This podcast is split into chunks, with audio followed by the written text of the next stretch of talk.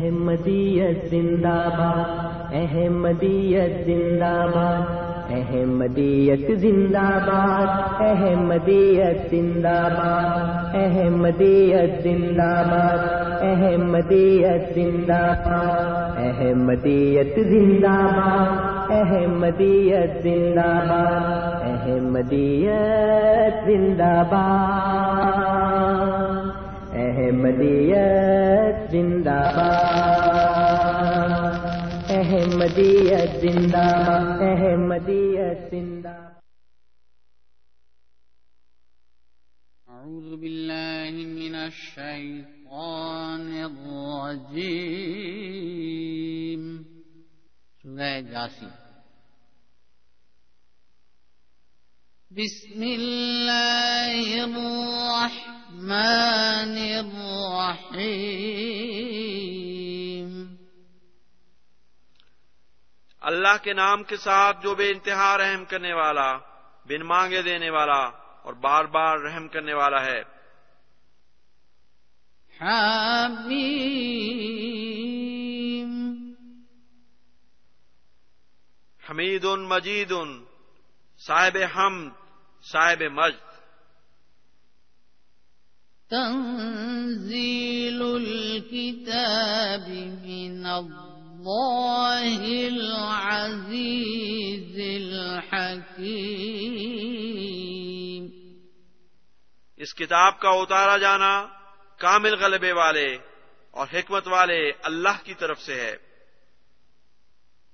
ان فی السماوات والارض لآیات للمؤمنین. یقیناً آسمانوں اور زمین میں مومنوں کے لیے بکثرت نشانات ہیں. وفی خلقکم وما یبث من دابۃ آیات لقوم یوقنون. اور تمہاری پیدائش میں اور جو کچھ وہ چلنے پھرنے والے جانداروں میں سے پھیلاتا ہے، ان میں ایک یقین کرنے والی قوم کے لیے عظیم نشانات ہیں. بسم اللہ الرحمن الرحیم. السلام علیکم ورحمۃ اللہ وبرکاتہ. پروگرام ریڈیو احمدیہ پہ عطاء القدوس طاہر تمام سامعین کو خوش آمدید کہتا ہے. ریڈیو احمدیہ آپ ہر اتوار کی شام سات سو ستّر اے ایم پر چار سے پانچ بجے کے درمیان اور پانچ سو تیس اے ایم پر رات دس سے بارہ بجے کے درمیان سماعت فرما سکتے ہیں. سامعین کرام، ریڈیو احمدیہ کا مقصد ایک خوشگوار اور دوستانہ ماحول میں احمدیت یعنی حقیقی اسلام کی تعلیمات، قرآن کریم اور نبی کریم آخر الزماں حضرت محمد مصطفیٰ صلی اللہ علیہ وسلم کی احادیث مبارکہ کی روشنی میں اپنے سامعین کی خدمت میں پیش کرنا ہے. پروگرام کے دستور کے مطابق جماعت احمدیہ کے کوئی نمائندہ آپ کے سامنے کسی خاص موضوع پر ابتدائی کلمات پیش کرتے ہیں اور پھر آپ سامعین ان کلمات کے بارے میں بالخصوص اور اسلام احمدیت یا عالم اسلام کے بارے میں بالعموم پروگرام میں فون کر کے اپنے سوالات پیش کر سکتے ہیں اور ہمارے معزز مہمان گرامی ان سوالات کے جوابات دیتے ہیں. پروگرام میں سوالات کے لیے یا پروگرام میں شامل ہونے کے لیے آپ ہمارا فون نمبر نوٹ فرما لیں. Four one six four one zero six five two two, four one six four one zero six five two two. اور اگر آپ بذریعہ ای میل پروگرام میں شامل ہونا چاہیں یا اپنے سوالات بھیجنا چاہیں تو اس کے لیے ہمارا پتہ ہے کیو اے یعنی question answers at voice of Islam dot C A. سامعین کرام، آپ ہمارا یہ پروگرام انٹرنیٹ پہ ہماری web site W W W dot voice of Islam dot C A پر بھی سماعت فرما سکتے ہیں اور اسی ویب سائٹ پہ آپ کو ہمارے گزشتہ تقریباً تین سالوں کے تمام پروگرام بھی وہاں پہ مل سکتے ہیں. آپ ان کو سن بھی سکتے ہیں اور ان کو ڈاؤن لوڈ بھی کر سکتے ہیں. آج ہمارے ساتھ پروگرام میں جناب حافظ عطا الوحاب صاحب موجود ہیں. خاکسار آپ کو پروگرام میں خوش آمدید کہتا ہے. حافظ صاحب، السلام علیکم ورحمۃ اللہ وبرکاتہ. وعلیکم السلام ورحمۃ اللہ وبرکاتہ. جی حافظ صاحب، آج آپ کس موضوع پہ پروگرام پیش کرنا چاہیں گے؟ جی آج کا جو موضوع خاکسار نے چنا ہے وہ انتہائی ایک نازک مسئلہ ہے جس پر آئے دن پاکستان میں بھی اور بعض اور ممالک میں بھی، خصوصاً زیادہ تر تو پاکستان میں ہی، مختلف سوالات اٹھتے رہتے ہیں اور اس کی وجہ سے بہت سارے مسائل بھی پیدا ہوتے ہیں اس ملک میں، اور بہت ساری عوام جو ہے وہ اس کی حقیقت سے بالکل بے خبر ہے، اور وہ یہ ہے کہ کیا اسلام کی روح سے اگر کسی رسول کی، خصوصاً آن حضور صلی اللہ علیہ وسلم کی توہین کی جائے تو اس کی سزا کیا ہے؟ آیا اس کی سزا موت ہے؟ اور کیا انسانوں کو اختیار دیا گیا ہے اس کو سزا دینے کا، یا کسی اور کے پاس اختیار ہے؟ جی،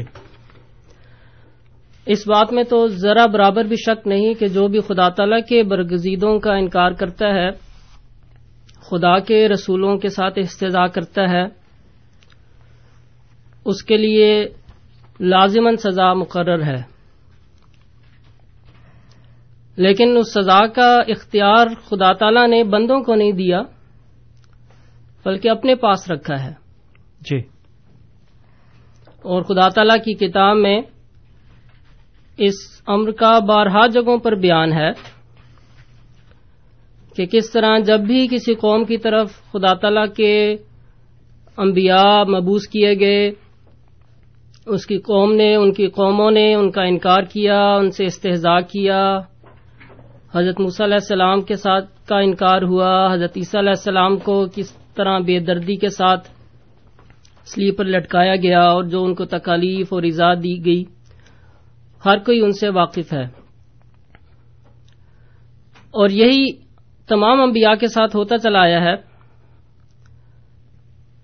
یہاں تک کہ تمام نبیوں کے سردار حضرت محمد مصطفیٰ صلی اللہ علیہ وسلم کو جب خدا تعالیٰ نے کامل شریعت دے کر اس دنیا کی ہدایت کے لیے مبعوث فرمایا تو آپ کے ساتھ بھی مشرکین مکہ نے یہی سلوک روا رکھا، آپ کو تکالیف دی گئیں، نمازوں پڑھنے سے روکا گیا، نماز کے دوران سجدے کی حالت میں آپ پر اونٹ کی اوجڑی رکھ دی جاتی، آپ کے رستے میں کوڑا کرکٹ پھینکا جاتا، اور طرح طرح کی تکالیف دی گئیں، جسمانی طور پر بھی آپ کو، آپ کے عزیزوں کو، رشتہ داروں کو شہید کیا گیا، آپ کے انتہائی محبوب چچا کو ایک جنگ میں شہید کیا گیا۔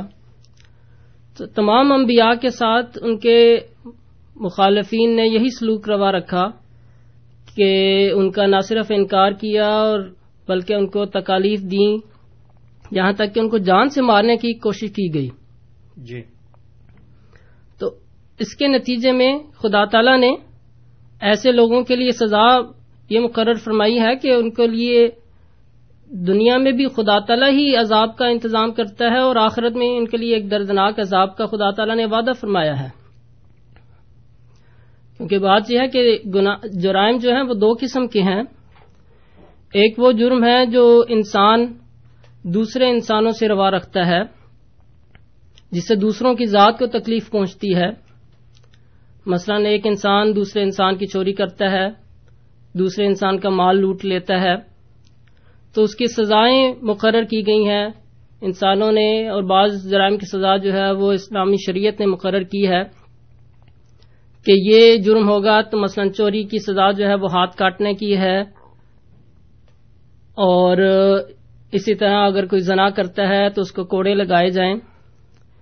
انسان انسانوں کے ساتھ تعلق رکھنے والی باتیں ہیں، اور معاشرے میں جہاں پر ہمارا دوسرے انسانوں کے ساتھ ایک انٹریکشن ہے، اس کے لیے ضروری ہے کہ ہر ایک انسان کو مکمل طور پر تحفظ حاصل ہو، اس کی جان، مال، عزت و آبرو کو، اور اسی وجہ سے پھر سزا کا ایک تصور ابھرتا ہے اور قوانین بنتے ہیں تاکہ ان سزاؤں کے ڈر سے لوگ جو ہیں وہ ان جرائم کے کرنے سے باز رہیں۔ لیکن بعض ایسے بھی جرم ہیں جو خدا تعالیٰ کی ذات سے تعلق رکھنے والے ہیں، یا انسان اپنی نفس کے حقوق جو ہے وہ پورے نہیں کرتا، یا خدا کے بھیجے ہوئے احکامات کی پابندی نہیں کرتا، مثلا نماز نہیں پڑھتا یا زکوٰۃ نہیں دیتا یا خدا تعالیٰ کے شریعت میں جو احکامات ہیں ان کی پابندی نہیں کرتا، تو اس ان کی سزا ہے وہ خدا تعالیٰ نے اپنے ہاتھ میں رکھی ہے، کیونکہ خدا تعالیٰ علام الغیوب ہے، ہر ایک نیت کا حال جانتا ہے، اس لیے چاہے تو اس دنیا میں ایسے لوگوں کو کسی قسم کی سزا دے یا آخرت میں سزا دے، یہ فیصلہ اس کے ہاتھ میں ہے جی۔ اسی طرح جہاں تک خدا تعالیٰ کے بھیجے ہوئے انبیاء کی توہین اور ان کی ان کے خلاف بدزبانی کا تعلق ہے، اس میں ایک حد تک جو قانون سازی کی اجازت دی گئی ہے تاکہ معاشرے میں کسی قسم کا فساد پیدا نہ ہو، کیونکہ اگر کسی معاشرے میں جو ہندو ہیں وہ مسلمانوں کے پیشوا کے خلاف بدزبانی کرتا ہے یا مسلمان جو ہے وہ کسی اور مذہب کے ماننے والے ان کے پیشوا یا بزرگ کے خلاف گندی زبان استعمال کرتا ہے، تو لازماً اس کے نتیجے میں ایک فساد کی فضا پیدا ہوگی اور لوگوں کے درمیان باہمی نفرت اور بغض اور عداوت پیدا ہوگی، اس لیے ایسے قوانین لازماً ہونے چاہیے اور بنانے جانے بنائے جانے چاہیے، جس کے نتیجے میں ہر دنیا کے مذہبی پیشوا کو کے مکمل عزت و احترام دیا جائے تاکہ اس کے ماننے والوں کی کسی قسم کی دل آزاری نہ ہو جی، ان کے جذبات جو ہیں وہ متاثر نہ ہوں، ان کے جذبات جو ہیں وہ ان کو انگیخت نہ کیا جائے، مختلف قسم کے خواہ تحریرات کی صورت میں یا پبلیکیشن کی صورت میں، ہر لحاظ سے اس بات کی پابندی کی جائے کہ کسی بھی کسی گروہ کے مذہبی پیشوا کو، روحانی پیشوا کو کسی قسم کی اس بدزبانی کا نشانہ نہ بنایا جائے جس سے لوگ جو ہیں وہ مشتعل ہوں۔ لیکن یہ کہنا کہ اگر کوئی کسی قسم کی توہین یا دل آزاری کا کلمہ منہ سے نکالتا ہے، خواہ وہ دنیا کے کسی کونے میں بیٹھ کے اس نے کوئی بات کی ہو اور سننے والا کوئی بھی نہ ہو، تو ایسے شخص کو فی الفور قتل کر دیا جائے، اور یہ بات اسلام کے عین مطابق ہے، یہ ہرگز بات اسلام کے مطابق نہیں ہے، بلکہ یہ صرف اور صرف اس دور کے بعض جو ملا ہیں انہوں نے یہ عقیدہ گھڑ کے اسلام کی طرف اس کو منسوب کر دیا ہے جی، کیونکہ نہ نبی کریم صلی اللہ علیہ وسلم کا اسوہ ایسا تھا، نہ قرآن کریم سے ایسا پتہ چلتا ہے کہ یہ کوئی اسلامی سزا ہے۔ ہاں، ایک معاشرے میں امن کے قیام کے لیے قانون بنایا جا سکتا ہے کہ کسی بھی مذہبی لیڈر کی ہتک کی جائے تو اس کے نتیجے میں اس کی کچھ نہ کچھ سزا دی جائے، لیکن اس قسم کا تصور یا عقیدہ کہ ایسا شخص فی الفور واجب القتل ٹھہر جاتا ہے، یہ اسلام کے سراسر منافی ہے، اور اس سے اس کا اسلام سے کوئی دور کا بھی تعلق نہیں، اور انہی فرسودہ عقائد کی وجہ سے اسلام جو ہے وہ دنیا میں بدنام ہوتا ہے، اور یہ ایسے علماء یا ایسے مسلمان جو ہیں وہ اسلام کی بدنامی کا باعث بنتے ہیں، کیونکہ آن حضور صلی اللہ علیہ وسلم کا اسوہ بالکل اس کے مخالف تھا، اور اس کی اس قسم کی سزا کا کہیں آپ کی سنت سے اور قرآن کریم سے کوئی تصور نہیں نکلتا، کیونکہ اس سے تو پھر توبہ کا تصور ہی باطل ٹھہرتا ہے، جبکہ قرآن کہتا ہے کہ ہر ایک شخص کو خواہ کسی قسم کا اس کا اس نے بد عمل کیا ہو اس کو اختیار ہے کہ وہ توبہ کرے، اور خدا تعالیٰ توبہ قبول کرتا ہے، اور فرمایا کہ اگر کوئی شرک کرتا ہے تو خدا تعالیٰ مشرک کو نہیں اس کے شرک کی وجہ سے نہیں بخشے گا، وَمَن يَغْفِرُ الذُّنُوبَ إِنَّ اللَّهَ لَا يَغْفِرُ أَن يُشْرَكَ بِهِ وَيَغْفِرُ الذُّنُوبَ جَمِيعًا، کہ خدا کے شرک کے علاوہ باقی ہر قسم کا خدا گناہ جو ہے وہ بخشنے پر قادر ہے، تو پس اگر خدا کسی بات کو بخش سکتا ہے تو پھر انسانوں کو خدا تعالیٰ نے یہ اختیار نہیں دیا کہ وہ اپنے ہاتھ میں یہ قانون رکھیں کہ انہوں نے کسی کی زندگی یا موت کا فیصلہ کرنا ہے، اور سزا اس حد تک ہی دی جا سکتی ہے جس حد تک جرم ہو، جزاء سیئۃ سیئۃ مثلھا، کہ جس نے جس قسم کا جرم کیا ہے اس کو اسی قسم کی سزا ملنی چاہیے، اسی حد تک سزا ملنی چاہیے۔ اگر کسی نے آپ کے باپ کو گالی دی ہے اور آپ اس کو قتل کر دیں تو اور بعد میں کہیں کہ یہ میری غیرت کا تقاضا تھا تو یہ یہ بات بالکل عقل کے خلاف ہے. ہاں آپ قانونی چارہ جوئی کر سکتے ہیں اور ایسے قانون بنا سکتے ہیں کہ آپ کے والدین کا, آپ کے بزرگوں کی عزت و احترام کا خیال رکھا جائے, لیکن اس کو آپ اسلام کا نام نہیں دے سکتے کہ یہ اسلامی قانون ہے کہ کوئی بھی نبی یا رسول کی اگر کوئی توہین کرتا ہے تو وہ واجب القتل ٹھہرتا ہے. اس کا اسلام سے کوئی تعلق نہیں ہے. ہاں خدا تعالیٰ کا یہ بنایا ہوا قانون ضرور ہے کہ خدا تعالیٰ فرماتا ہے والذین یؤذون اللہ ورسولہ لعنہم اللہ فی الدنیا والآخرہ, اور ایک اور جگہ فرمایا کہ ان کے لیے دردناک عذاب ہے, یعنی جو اللہ اور اس کے رسول کو اذیت دیتے ہیں ان پر خدا کی لعنت ہے, اور فرمایا ان کے لیے دردناک عذاب ہے. جب بس جب کسی وجود کسی جرم کی سزا خدا تعالیٰ نے مقرر فرما دی ہے تو پھر بندوں کو اختیار نہیں پہنچتا کہ وہ اس بات کا جو ہے وہ اختیار اپنے ہاتھ میں لیں. ہاں اپنے قانون اپنے معاشرے کو ایک امن کا رنگ دینے کے لیے وہ قانون سازی کس حد تک کر سکتے ہیں, لیکن یہ خدا کا قانون جو ہے وہ پھر بھی واجب العمل رہے گا اور قائم رہے گا, اور کیونکہ خدا تعالیٰ نے وعدہ کیا ہے کہ جو خدا کے رسول کو اذیت دیتا ہے یا تکلیف دیتا ہے تو خدا تعالیٰ اس سے خود انتقام لے گا. اور یہ تاریخ سے بات ثابت ہے کہ جو حضور صلی اللہ علیہ وسلم کے خلاف اٹھے تھے ان پر خدا تعالیٰ نے کس طرح ان سے خود انتقام لیا, کس طرح حضرت موسیٰ علیہ السلام کے ماننے والوں سے خدا نے خود انتقام لیا, کس طرح باقی انبیاء حضرت شعیب حضرت لوت حضرت ادریس جتنے بھی انبیاء گزرے ہیں ان کے منکرین کو خدا تعالیٰ نے کس طرح عذاب کا نشانہ بنایا. اسی وجہ سے خدا تعالیٰ نے حضور صلی اللہ علیہ وسلم کو فرمایا انا کفیناک المستہزئین, کہ میں خود کافی ہوں ان کے مقابلے کے لیے جو تجھ سے استہزاء کرتے ہیں. بس جو خدا تعالیٰ نے کام اپنے ذمہ لیا ہے وہ خدا سے بہتر اور کون سا انجام دے سکتا ہے. بس جس شخص کا جس کو خدا تعالیٰ نے ایک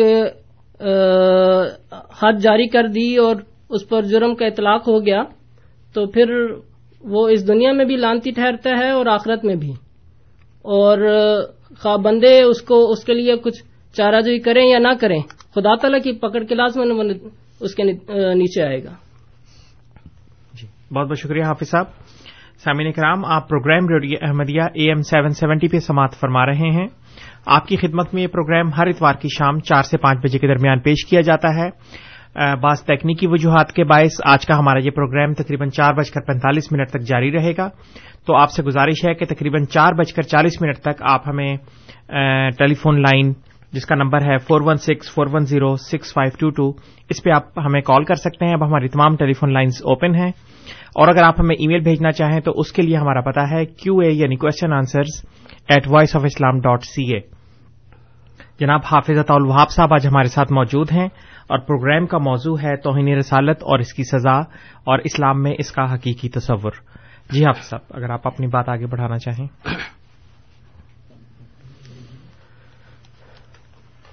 جی قرآن کریم کے بعض اور حوالوں سے اسی مضمون کی کچھ مزید وضاحت کروں گا.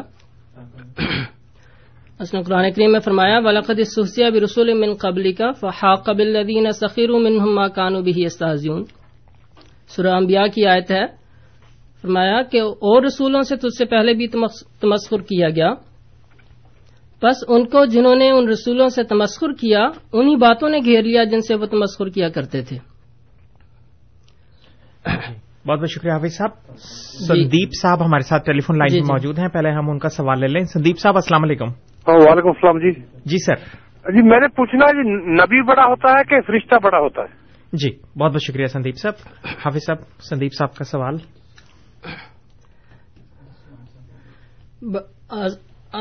اگر تو یہ سوال مقام کے متعلق ہے کہ نبی کا مقام بڑا ہے یا فرشتے کا, تو نبی تو کیا انسانوں کا مقام بھی جو خدا تعالیٰ کے پر ایمان رکھتے ہیں اور خدا تعالیٰ کے نیک اور صالح بندے ہیں ان کا مقام بھی فرشتوں سے بڑھ کر ہے.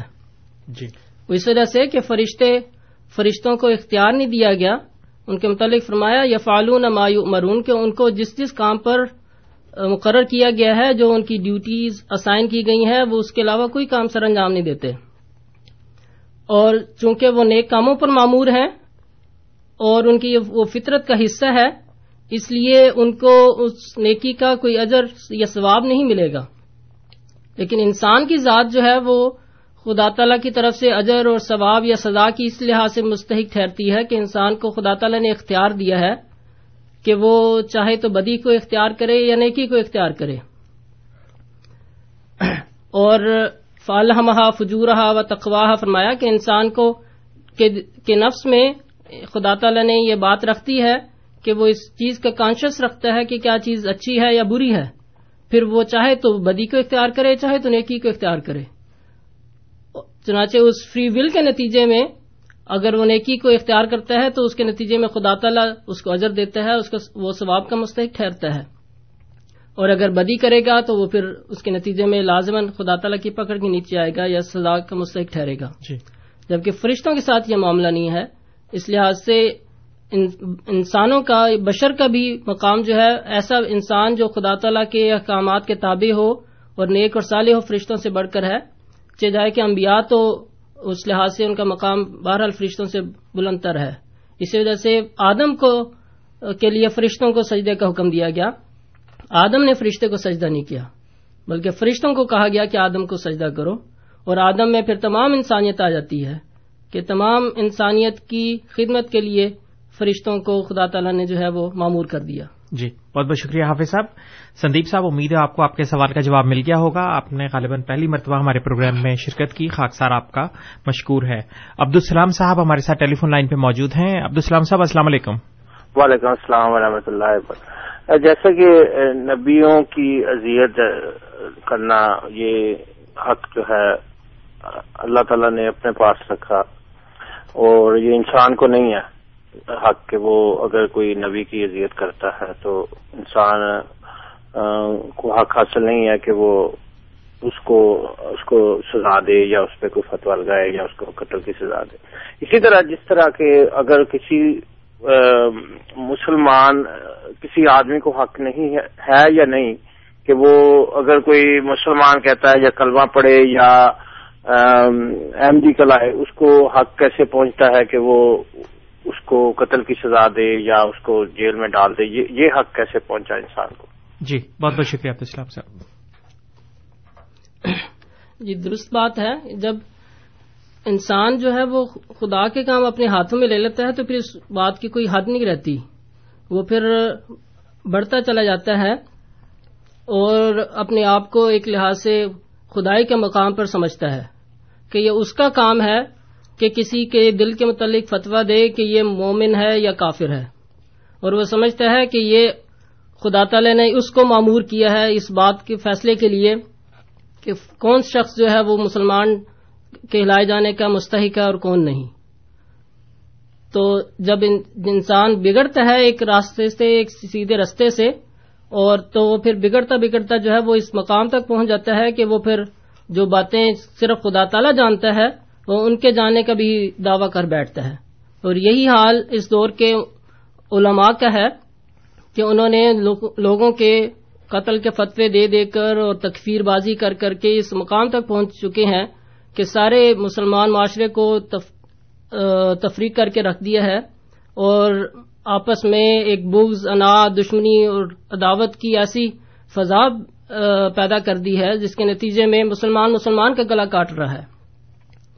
یہ انہی باتوں کا شاخسانہ ہے جن اسی اسی بیج کی شاخیں جو ان لوگوں نے پہلے بوئے اور غلط عقائد اختیار کیے، اور یہ اس ان, ان چیزوں کا اختیار اپنے ہاتھ میں لیا کہ وہ فیصلہ کرنے والے ہیں، وہ مفتی ہیں، وہ قاضی ہیں کہ وہ فیصلہ کریں کہ کون مسلمان ہے اور کون غیر مسلم ہے جی، وہ فیصلہ کریں کہ کون توہین کے مرتکب ہوا اور کون نہیں، کون زندہ رہنے کے لائق ہے کہ یا کون مارے جانے کے لائق ہے، جبکہ خدا تعالیٰ کہتا ہے کہ هو الذی یحیی و یمیت، خدا تعالیٰ کی ذات ہے جس کو چاہے زندہ رکھے جس کو چاہے مارے۔ بس دوسروں کو نبی کریم صلی اللہ علیہ وسلم کو خدا تعالیٰ نے اس لیے بھیجا تھا کہ زندہ کریں لوگوں کو، اور ان لوگوں کا موجودہ دور کے جو نام نہاد مسلمان علماء ہیں ان کا مقصد زندوں کو مارنا ہے، ان کے قتل کے فتوے دے کر یا دہشت گردی کی ایک فضا پیدا کر کے۔ تو یہی اسی قسم کے حالات کی اصلاح کے لیے اس دور میں اللہ تعالیٰ نے حضرت مرزا غلام احمد قادیانی بانی جماعت احمدیہ علیہ الصلاۃ والسلام کو پھر مبعوث فرمایا تاکہ مسلمانوں کو ان کے اصل دین کی طرف لے کر آئیں، اور حضرت محمد مصطفیٰ صلی اللہ علیہ وسلم کی اصل شان اور ان کا ان کی جو عظمت ہے وہ دوبارہ سے مسلمانوں کے دلوں میں قائم کریں۔ جی بہت بہت شکریہ حافظ صاحب۔ سامعین کرام، آپ programme radio Ahmadiyya A M seven seventy پہ سماعت فرما رہے ہیں۔ آپ کی خدمت میں یہ پروگرام ہر اتوار کی شام چار سے چار بج کر پینتالیس منٹ کے درمیان پیش کیا جاتا ہے، اور آپ یہی program A M five thirty پر رات دس سے بارہ کے درمیان بھی سماعت فرما سکتے ہیں۔ پروگرام میں آج ہمارے ساتھ جناب حافظ عطا الوحاب صاحب موجود ہیں، اور پروگرام کا موضوع ہے توہین رسالت اور اس کی سزا اور اسلام میں اس کا حقیقی تصور۔ پروگرام میں شامل ہونے کے لیے آپ ہمارا ٹیلی فون نمبر ایک مرتبہ پھر نوٹ فرما لیں، four one six four one zero six five two two, اور اس وقت مسعود صاحب ہمارے ساتھ ٹیلی فون لائن پہ موجود ہیں، ان کی کال کی طرف بڑھتے ہیں۔ مسعود صاحب السلام علیکم۔ وعلیکم السلام۔ جی جی سر، میرا ایک کوشچن ہے جو مجھے اکثر میرے ذہن میں آتا ہے کہ ایک بچہ کسی ہندو کے گھر پیدا ہوتا ہے، عیسائی یا یہودی، وہ بڑا ہو کر ظاہر ہے اس نے عیسائی یا ہندو ہی بننا ہے، تو اس میں اس بچے کا تو کوئی قصور نہیں ہوتا، یار وہ مسلمان تو نہیں ہو سکتا، تو ذرا اس لحاظ سے تھوڑی سی وضاحت چاہیے۔ جی بہت بہت شکریہ مسعود صاحب۔ جی حافظ صاحب۔ جی جس سے میں نے پہلے ذکر کیا کہ خدا تعالیٰ نے انسان کو، ہر ایک انسان کو ایک فطرت دی ہے، ایک کانشیس عطا کیا ہے جس کی ذریعے سے وہ حق اور گمراہی کے درمیان فیصلہ کر سکتا ہے، اور یہ ہر ایک میں فطرت موجود ہے، باوجود اس کے کہ ایک انسان اگر کسی عیسائی یا یہودی یا ہندو کے گھر میں پیدا ہو تو ایک معاشرے کا اس پر لازمی طور پر اثر پڑتا ہے۔ اس کے نتیجے میں وہ ابتدا میں اسی قسم کی روایات کو فالو کرنا شروع کر دیتا ہے، لیکن جب وہ ایک پختگی کی عمر میں پہنچتا ہے تو وہ لازماً اس میں یہ اس کے عقل اور اس کا شعور جو ہے اس میں یہ صلاحیت ہے کہ وہ سوال کر سکے، اپنے عقائد کو جان سکے، اور پھر خدا تعالیٰ سے ہدایت طلب کر سکے کہ صحیح راہ کیا ہے۔ آخر آن حضور صلی اللہ علیہ وسلم کو جن صحابہ نے مانا تھا وہ بھی تو مشرکین کی اولاد میں سے تھے نا، انہوں نے بھی تو اسلام کو قبول کیا، اسلام کی سچائی کو مانا، اور دیگر تمام انبیاء کے جو ماننے والے تھے ان کا معاشرہ جو تھا وہ ایک سنت میں جا رہا تھا، اور نبی اس کے بالکل مخالف سنت میں ان کو بات کرنے کو اور عمل کرنے کو کہہ رہا تھا۔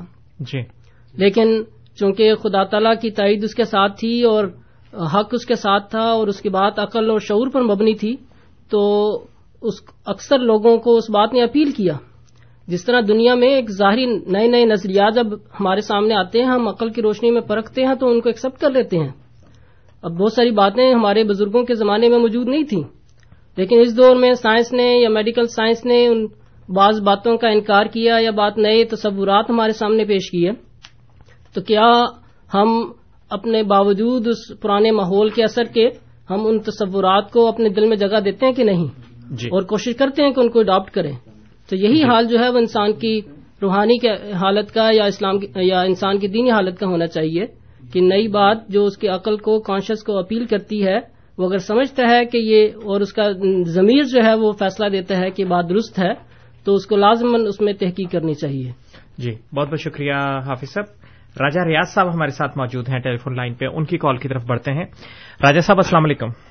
وعلیکم بھائیجن بھجن میرا سوال یہ ہے کہ ابھی جو بھائی صاحب نے تقریر کی وہ تو خالص جو گورے کہتے ہیں نا جی مسلمانوں کے خلاف، بالکل وہی آدمی وہی بات تھی جو گورے کہتے ہیں وہ انگریزی میں کہتے ہیں، آپ نے اردو میں کہی۔ میرا دوسرا سوال آپ سے یہ ہے، جو میرا سوال ہے پہلا میرا جیسی میرا آئیڈیا تھا، غلط بھی ہو سکتا ہے، دوسرا سوال میرا یہ ہے کہ اب تک مختار ثقفی سے لے کے مرزا غلام قادیانی تک بہت سے لوگ پیدا ہوئے ہیں جنہوں نے نبوت کے جھوٹے دعوے کیے، کیا ضروری ہے کہ ہم ان کو پرواہ کریں یا ان کا ان کو سزا دیں؟ کیا ضرورت ہے؟ پیدا ہوتے ہیں ختم ہو جاتے ہیں، کیا یہ ضروری ہے کہ ہم ان کو کوئی سزا دیں؟ جی سوال ہے۔ بہت بہت شکریہ راجہ صاحب۔ ان کے سوال کے دو حصے ہیں حافظ صاحب، لیکن جہاں تک میرا خیال ہے آپ نے جو ابتدائی کلمات بیان کیے وہ تو قرآن کریم کی آیات تھیں، جی جی وہ یہ کہہ رہے ہیں کہ آپ نے، جی آپ پلیز۔ ہاں جی پہلے تو ان کو ثابت کرنا چاہیے کہ یہ انہوں نے کون سے انگریز سے قرآن کریم کی یہ آیات ان کا ترجمہ سنا ہے، اور اگر اگر سنا بھی ہو تو وہ مسلمان انگریز ہی ہو سکتا ہے، کوئی عیسائی جو ہے وہ اس قسم کے کام تو نہیں کر سکتا۔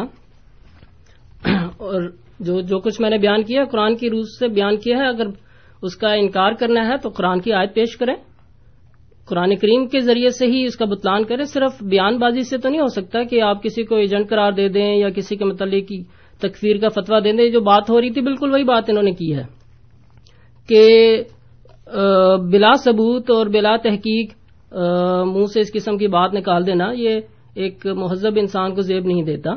ہاں اگر دلیل کے ذریعے سے اس بات کا توڑ کرتے کر سکتے ہیں تو پیش کریں کوئی دلیل، کوئی قرآن، جس چیزوں پر آپ کے مذہب کی بنیاد ہے ان چیزوں سے جواب دیں. قرآن پر اپنے آپ کے مذہب کی بنیاد ہے تو قرآن سے بتائیں کہ کہاں اس قسم کی سزا کا حکم ہے. باقی رہا یہ سوال کہ ہم ہرگز اس بات کو کا پروپیگنڈا یا اس بات کے حق میں نہیں ہے کہ ہر ایک انسان کو کھلی چھٹی دی جائے کہ وہ خدا تعالیٰ کے انبیاء اور مرسلین کی شان میں بد زبانی کرتا رہے. جی, جی پہلے سوال لے لیتے ہیں. جی, جی بہت بہت شکریہ حافظ صاحب. راجہ ریاض صاحب ہمارے ساتھ شاید ایک مرتبہ پھر لائن پہ موجود ہیں، ان کے سوال کی طرف بڑھتے ہیں. راجہ صاحب السلام علیکم. وعلیکم بھائین. بھائین میں نے سوال جو کیا تھا وہ میں نے یہ بات قرآن کی تھی کہ بات کو ٹویسٹ نہ کیا کرے. میں نے عرض یہ کیا تھا کہ جو آپ فرما رہے ہیں جو قرآن کا معاملہ وہ تو الگ ہے، لیکن باقی اس سے جو آپ معنی نکال کے بیان کر رہے ہیں وہ اپنے مطلب کے معنی بیان کر رہے ہیں. میں اچھے اور خراب سوال نہیں جانا چاہتا. چمچہ گیری والی بات ہے کہ آپ چمچہ گیری کر رہے ہیں انگریزوں کی. سوال میرا یہ تھا، آپ نے اس کو ادھر گھمایا. ٹھیک ہے، سوال جو اصل میرا یہ ہے کہ ہر دور میں پہلے بھی لوگ نبوت کے جھوٹے دعوے کرتے رہے، لوگ ان کو سچا مانتے تھے. تو کیا ضروری ہے کہ ہم ان کو ضرور کہیں کہ جی آپ نبی، مطلب اس پہ ہمیں ایشو بنائے. لوگ آتے تھے چلے جاتے تھے، آج بھی ہیں. وہ مرزا یوسف تھا وہ بھی یہاں پہ لندن میں رہ رہا ہے. اس نے کہا تھا وہ ایک وہ تھا ہمارے پنجاب میں، کیا نام تھا، ریاض گوبر شاہی، وہ بھی لندن میں آ کے میرا خیال مرا ہے کیا ہوا. تو یہ سارے لوگ آتے ہیں جاتے ہیں. ہم کیوں یہ بات کریں کہ ہم انہیں سزا دیں گے؟ کیوں سزا دیں انہیں؟ بھائی ان کو اللہ کی مرضی وہ جو چاہے کریں. بہت بہت شکریہ راجہ صاحب. آپ کے ان کے سوال کا دوسرا حصہ بھی باقی تھا کہ ان کو سزا دینا کیوں ضروری ہے جبکہ اللہ تعالیٰ نے غالباً یہ چیز اپنے ہاتھ میں. یہ سوال تو ان سے کریں نا جو اس قسم کی بات کرتے ہیں سزا دینے کی. ہم ہمارا تو یہ موقف ہی نہیں ہے. ہم تو یہی کہتے ہیں کہ اگر خدا تعالیٰ پر کوئی افتراء باندھتا ہے، جھوٹ باندھتا ہے تو خدا تعالیٰ خود اس کو پکڑے گا. تو اور یہ ولو تقول علینا بعض الاقاویل، اس آیت میں واضح طور پر خدا تعالیٰ نے فرمایا کہ نبی کریم صلی اللہ علیہ وسلم کو مخاطب کر کے کہ اگر تو بھی کوئی مجھ پر جھوٹ باندھے گا تو ہم تیری شرک سے تجھے پکڑ لیں گے. تو یہ کیسا ممکن ہے کہ کوئی عام انسان جو ہے یا کوئی اور شخص جو ہے وہ خدا تعالیٰ پر اس طرح افترا باندھے اور وہ خدا کی پکڑ سے نہ بچ سکے؟ لازماً خدا تعالیٰ ایسے شخص کو ضرور پکڑتا ہے جو خدا تعالیٰ پر جھوٹا افترا کرتا ہے. لیکن خدا تعالیٰ کے جو سچے انبیاء ہیں، خدا تعالیٰ نے ان کی شناخت کے بھی معیار مقرر فرما چکا ہے، بتا دیا ہے کہ کس طرح خدا کے رسول اور اس کے ماننے والے ہی غالب آتے ہیں، کس طرح ان کا سلسلہ جو ہے وہ دنیا میں پھیلتا جاتا ہے، کس طرح لوگ جو ہیں وہ تیزی سے ان کی طرف مائل ہوتے ہیں، کس طرح ان کے ذریعے سے دنیا میں تبدیلی پیدا ہوتی ہے، کس طرح ان کے ماننے والوں میں خدا تعالیٰ ایک اخلاقی برتری عطا فرماتا ہے. تو یہ تمام معیار خدا تعالیٰ نے انبیاء کی صداقت کے بھیجے ہیں. ان کے مطابق حضرت مرزا صاحب، حضرت مرزا غلام احمد قادیانی علیہ الصلوۃ والسلام کے دعویٰ کو شناخت کریں اور اس کو پھر پرکھیں باقی انبیاء کی زندگی کے ساتھ اور ان کے ماننے والوں کی زندگی کے ساتھ، تو پھر بات آپ پر واضح ہو جائے گی. جی بہت بہت شکریہ حافظ صاحب. سامعین اکرام، آپ پروگرام ریڈیو احمدیہ سات سو ستّر اے ایم پر سماعت فرما رہے ہیں. آپ کی خدمت میں یہ پروگرام ہر اتوار کی شام چار بجے سے لے کے چار بج کر پینتالیس منٹ تک پیش کیا جاتا ہے.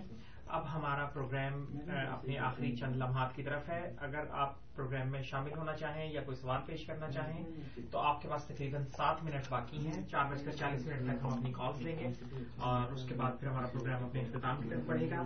ہمارا فون نمبر آپ ایک مرتبہ پھر نوٹ فرما لیں، four one six four one zero six five two two, four one six four one zero six five two two. Program میں آج حافظ عطا الوحاب صاحب ہمارے ساتھ موجود ہیں. حافظ صاحب، سلمان صاحب کی کال ہمیں موصول ہوئی ہے اور انہوں نے اسٹوڈیو میں کال کر کے اپنا سوال لکھوایا ہے. وہ یہ پوچھنا چاہتے ہیں کہ پاکستان کا نام اسلامی جمہوریہ پاکستان ہے تو وہاں پر اسلامی سزائیں کیوں نافذ نہیں ہیں؟ یہ پاکستان کے جو حکمران طبقہ ان سے سوال کیا جانا چاہیے کہ کیوں نہیں نافذ.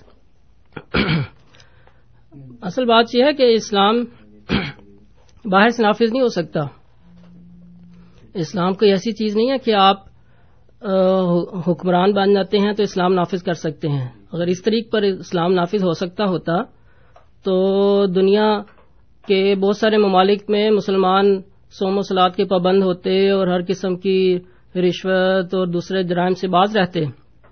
لیکن اسلام اصل میں اندر سے ہر ایک شخص خود اپنے اوپر نافذ کر سکتا ہے, اور اس کے لیے خدا تعالیٰ نے ہر ایک شخص کو اختیار دیا, خواہ وہ دنیا کے کسی خطے میں رہتا ہو وہ مسلمان بن کر رہ سکتا ہے, اور اگر نہیں مسلمان بننا تو پھر بے شک فرشتوں کے درمیان بھی رہتا ہو تو وہ بدکام کر سکتا ہے, بدکاری کر سکتا ہے.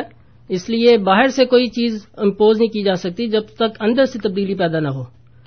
حضور صلی اللہ علیہ وسلم نے پہلے دلوں کو فتح کیا تھا اور ان کو مسلمان بنایا تھا, اور اس کے نتیجے میں تو معاشرہ جو ہے وہ خود بخود ایک اسلامی رنگ اختیار کرتا جاتا ہے. اس لیے اصلاح جو ہے وہ ہمیشہ اس کا بیج جو ہے دل میں بویا جاتا ہے, ہر ایک فرد سے شروع ہوتی ہے اور پھر قوم کی سطح تک پہنچ جاتی ہے, نہ یہ کہ باہر سے ایک اصلاح جو ہے وہ امپوز کریں اور نافذ کریں, اور اس کا نتیجہ پھر اسی صورت میں نکلتا ہے جو کچھ پاکستان میں ہو رہا ہے. جی بہت بہت شکریہ حافظ صاحب. اس وقت کیونکہ ہمارے ساتھ مزید کوئی ٹیلی فون کالر موجود نہیں ہیں, تو آپ اگر اسی موضوع پہ مزید کچھ کہنا چاہیں. جی اس موضوع پہ ابھی بہت کچھ ہے کہنے کے لیے, انشاءاللہ ہم اگلے پروگرام کے لیے کچھ چھوڑیں گے, چونکہ بہت سارے غیر مسلم بھی ہیں ہمارے سکھ یا ہندو بھائی بھی اس پروگرام کو سننے والے ہیں. بعض لوگوں کے ذہنوں میں یہ تاثر ہمارے بعض جو غیر احمدی مسلمان علماء ہیں ان کی کردار کے نتیجے میں اور ان کے فتاوی کے نتیجے میں ان کے ذہنوں میں یہ تاثر بھی نبی کریم صلی اللہ علیہ وسلم کی شخصیت کے بعض دفعہ ابھرتا ہے کہ گویا آپ نعوذ باللہ بڑے صفاق اور جابر تھے, اور اپنے ماننے والوں اپنے ذات کے خلاف کوئی بھی بات اگر خلاف سنتے تھے تو فوراً قتل کا حکم دے دیتے. حالانکہ یہ بات جو ہے وہ کسی ملک کے قوانین کا حصہ تو ہو سکتی ہے, لیکن حضور صلی اللہ علیہ وسلم کی سیرت سے ہرگز ثابت نہیں. آپ کی سیرت جو ہے وہ اس بات کی نفی فرماتی ہے. قرآن کریم جو آپ کے اخلاق کا نمونہ پیش کرتا ہے وہ بھی اس امر کی نفی فرماتے ہیں کہ گویا کہ نعوذ باللہ آپ بہت ہی ظالم یا جابر حیثیت کے مالک تھے, بلکہ آپ سراپا حلم اور عفو اور درگزر کا نمونہ تھے. اور تاریخ سے آپ کی سیرت سے بے شمار مثالیں ملتی ہیں کہ کس طرح آپ نے اپنے آپ کے تکلیف دینے والوں کو کس طرح معاف فرمایا, اور اس کے واضح مثال فتح مکہ کے موقع پر ہے جی, کہ کس طرح تمام اپنی جانی دشمنوں کو آپ نے معاف فرما دیا. جی بہت بہت شکریہ حافظ صاحب. نواز صاحب ہمارے ساتھ ٹیلی فون لائن پہ موجود ہیں, ان کی کال لیتے ہیں. نواز صاحب السلام علیکم. جی وعلیکم السلام, میری طرف سے مہمان اور میزبان دونوں کو پیار بھرا سلام. جی بہت شکریہ. وعلیکم السلام. اچھا تھوڑا سا موضوع سے ہٹ کر ایک سوال تھا, میں کہ عموماً مہمان جو ہیں اہل علم ہوتے ہیں, مولانا عطاء اللہ شاہ بخاری صاحب کے بارے میں اور کس لیول کے عالم اگر کوئی روشنی ڈال دے تو بڑی نوازش ہوگی. جی شکریہ نواز صاحب. پروگرام کے موضوع سے بالکل ہٹ کے ان کا سوال ہے. جی جی میں ان کی ذات پہ کوئی روشنی نہیں ڈال سکتا. جی جی کیونکہ ہو سکتا ہے ان کے نزدیک بہت بڑے عالم اور عالم دین کی حیثیت رکھتے ہوں, لیکن بہرحال مجھے ان کی ذاتی ذاتی زندگی کے حالات کا تو مجھے علم نہیں ہے, اور نہ ہماری جماعت میں ان کا ایسا کوئی مقام حاصل ہے, بلکہ جماعت احمدیہ کے خلاف وہ بڑے ہر قسم کے احتجاجات میں اور قانون سازی میں اور تقاریر اور مناظرے اور مباحثوں میں بہت آگے آگے تھے, اور اس بات کا ہر کوئی ہر کسی کو علم ہے. اس لیے اس موضوع کے متعلق مزید کچھ کہنا مناسب نہیں ہے. جی میں جو بات ذکر کر رہا تھا کہ حضور صلی اللہ علیہ وسلم کی سیرت بے شک کوئی عالم ہو, اصل تو مقام حضور صلی اللہ علیہ وسلم کا ہے, کوئی بخارا کا عالم ہو یا کسی اور جگہ کا, اس کی کوئی حیثیت نہیں ہے آپ کی ذات اقدس کے سامنے اور آپ کے جو سیرت ہے اس کے مقابل پر. تو اسی سیرت کو میں قرآن کریم سے بیان کروں گا کہ کس طرح منافقین آپ کی ذات کو انتہائی تکلیف دیا کرتے تھے, بے شمار مختلف قسم کے الزامات کے نتیجہ میں. مثلا آپ کی ازواج پر بھی بدکرداری کا الزام لگایا گیا, جی. اور ان تمام الزامات کے باوجود خدا تعالیٰ آپ کو فرماتا ہے فَبِمَا رَحْمَةٍ مِّنَ اللَّهِ لِنْتَ لَهُمْ, کہ تو ان منافقین کے مقابل پر خدا تعالیٰ کی رحمت کے نتیجے میں خاص نرمی رکھتا ہے. وَلَوْ كُنْتَ فَظًّا غَلِيظًا غَلِيظَ الْقَلْبِ لَانفَضُّوا مِنْ حَوْلِكَ, اور اگر تو تند خو اور سخت دل ہوتا تو وہ ضرور تیرے گرد سے دور بھاگ جاتے. سوری فَاعْفُ عَنْهُمْ وَاسْتَغْفِرْ لَهُمْ, پس تو ان سے درگزر کر اور ان کے لیے بخشش کی دعا کر. وشاورہم فی الامر، اور ہر معاملہ میں ان سے مشورہ کر. یعنی آپ کو خدا تعالیٰ کی طرف سے یہ تعلیم ہے کہ تو اگر کوئی اس قسم کی بد زبانی کرتا ہے یا تیرے خلاف تجھ کو ایذا دہی کی کوشش کرتا ہے تو تو عفو اور درگزر سے کام لے، نہ صرف درگزر بلکہ ان کے لیے بخشش طلب طلب کر. جی، اور یہی آپ کا نمونہ ہمیں آپ کی سیرت سے نظر آتا ہے کہ آپ کا سب سے بڑا مخالف جو منافقین کا سردار تھا عبداللہ بن اوبئی بن سلول، اور جہاں تک کہ قرآن کریم نے وہ جملہ کوٹ کیا ہے کہ اس نے کہا کہ لا یخرجن الاعز من الاذل، کہ جب ایک غزوہ سے واپس آ رہے تھے کہ اس نے یہ بدزبانی کی نعوذ باللہ حضور صلی اللہ علیہ وسلم کے خلاف کہ جو یہاں کا سب سے مدینہ کا معزز ترین شخص ہے، اب یہاں کے ذلیل ترین شخص کو نکال دے گا. جی، اور اس کے باوجود جب اس شخص کی وفات ہوتی ہے تو حضور صلی اللہ علیہ وسلم اس کا جنازہ پڑھاتے ہیں اور تدفین کے لیے اس کی قبر تک جاتے ہیں. اور حضرت عمر پوچھ آپ سے فرماتے بھی ہیں کہ کیا اللہ تعالیٰ نے آپ کو کہا نہیں کہ خواہ آپ ان کے لیے بخشش طلب کریں یا نہ کریں، یا خواہ ستر دفعہ بھی ان کے لیے استغفار کریں، خدا نہیں بخشے گا. جی جی، لیکن آپ نے فرمایا کہ میں ستر سے زیادہ دفعہ اس کے لیے استغفار کے لیے تیار ہوں. جی، تو آپ کی یہ بخشش تھی اور آپ کا یہ حلم تھا جس کا ہم تذکرہ انشاءاللہ اگلے پروگرام میں بھی کریں گے. بہت بہت شکریہ حافظ صاحب. آج کے آخری ٹیلی فون کالر ہمارے ساتھ موجود ہیں ٹیلی فون لائن پہ، کیونکہ اب ہمارے پاس وقت بہت ہی کم رہ گیا ہے. صفی اللہ صاحب ہمارے ساتھ موجود ہیں. صفی اللہ صاحب السلام علیکم. السلام علیکم ورحمۃ اللہ وبرکاتہ. وعلیکم السلام. یہ جو بھائی صاحب نے عطاء اللہ شاہ بخاری صاحب کا ذکر کیا، یہ ایک سیاسی مولوی تھے جن کی زیادہ سرگرمی پاکستان کے خلاف، قائد اعظم کے خلاف اور کانگریس کی حمایت میں گزری. تو ایک درخت اپنے پھل سے پہچانا جاتا ہے. کوئی کوئی ایسا وہ پھلدار پودے نہیں تھے جنہوں نے کوئی اسلام پھیلایا ہو یا اسلام کے لیے کوئی ٹھوس کام کیا ہو.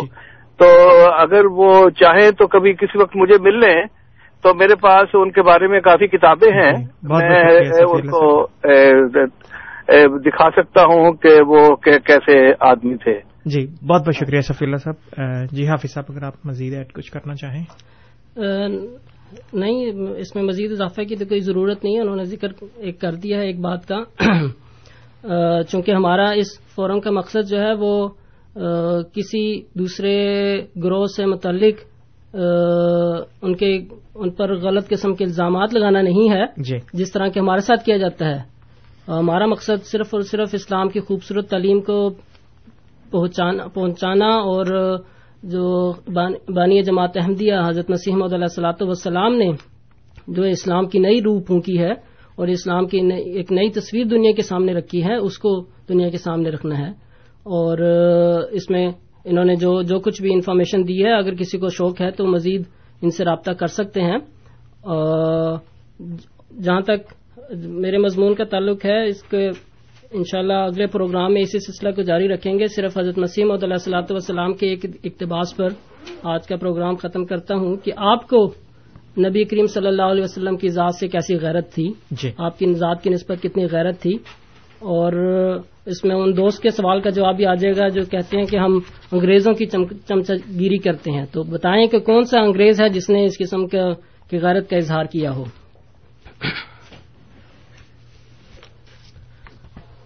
آپ فرماتے ہیں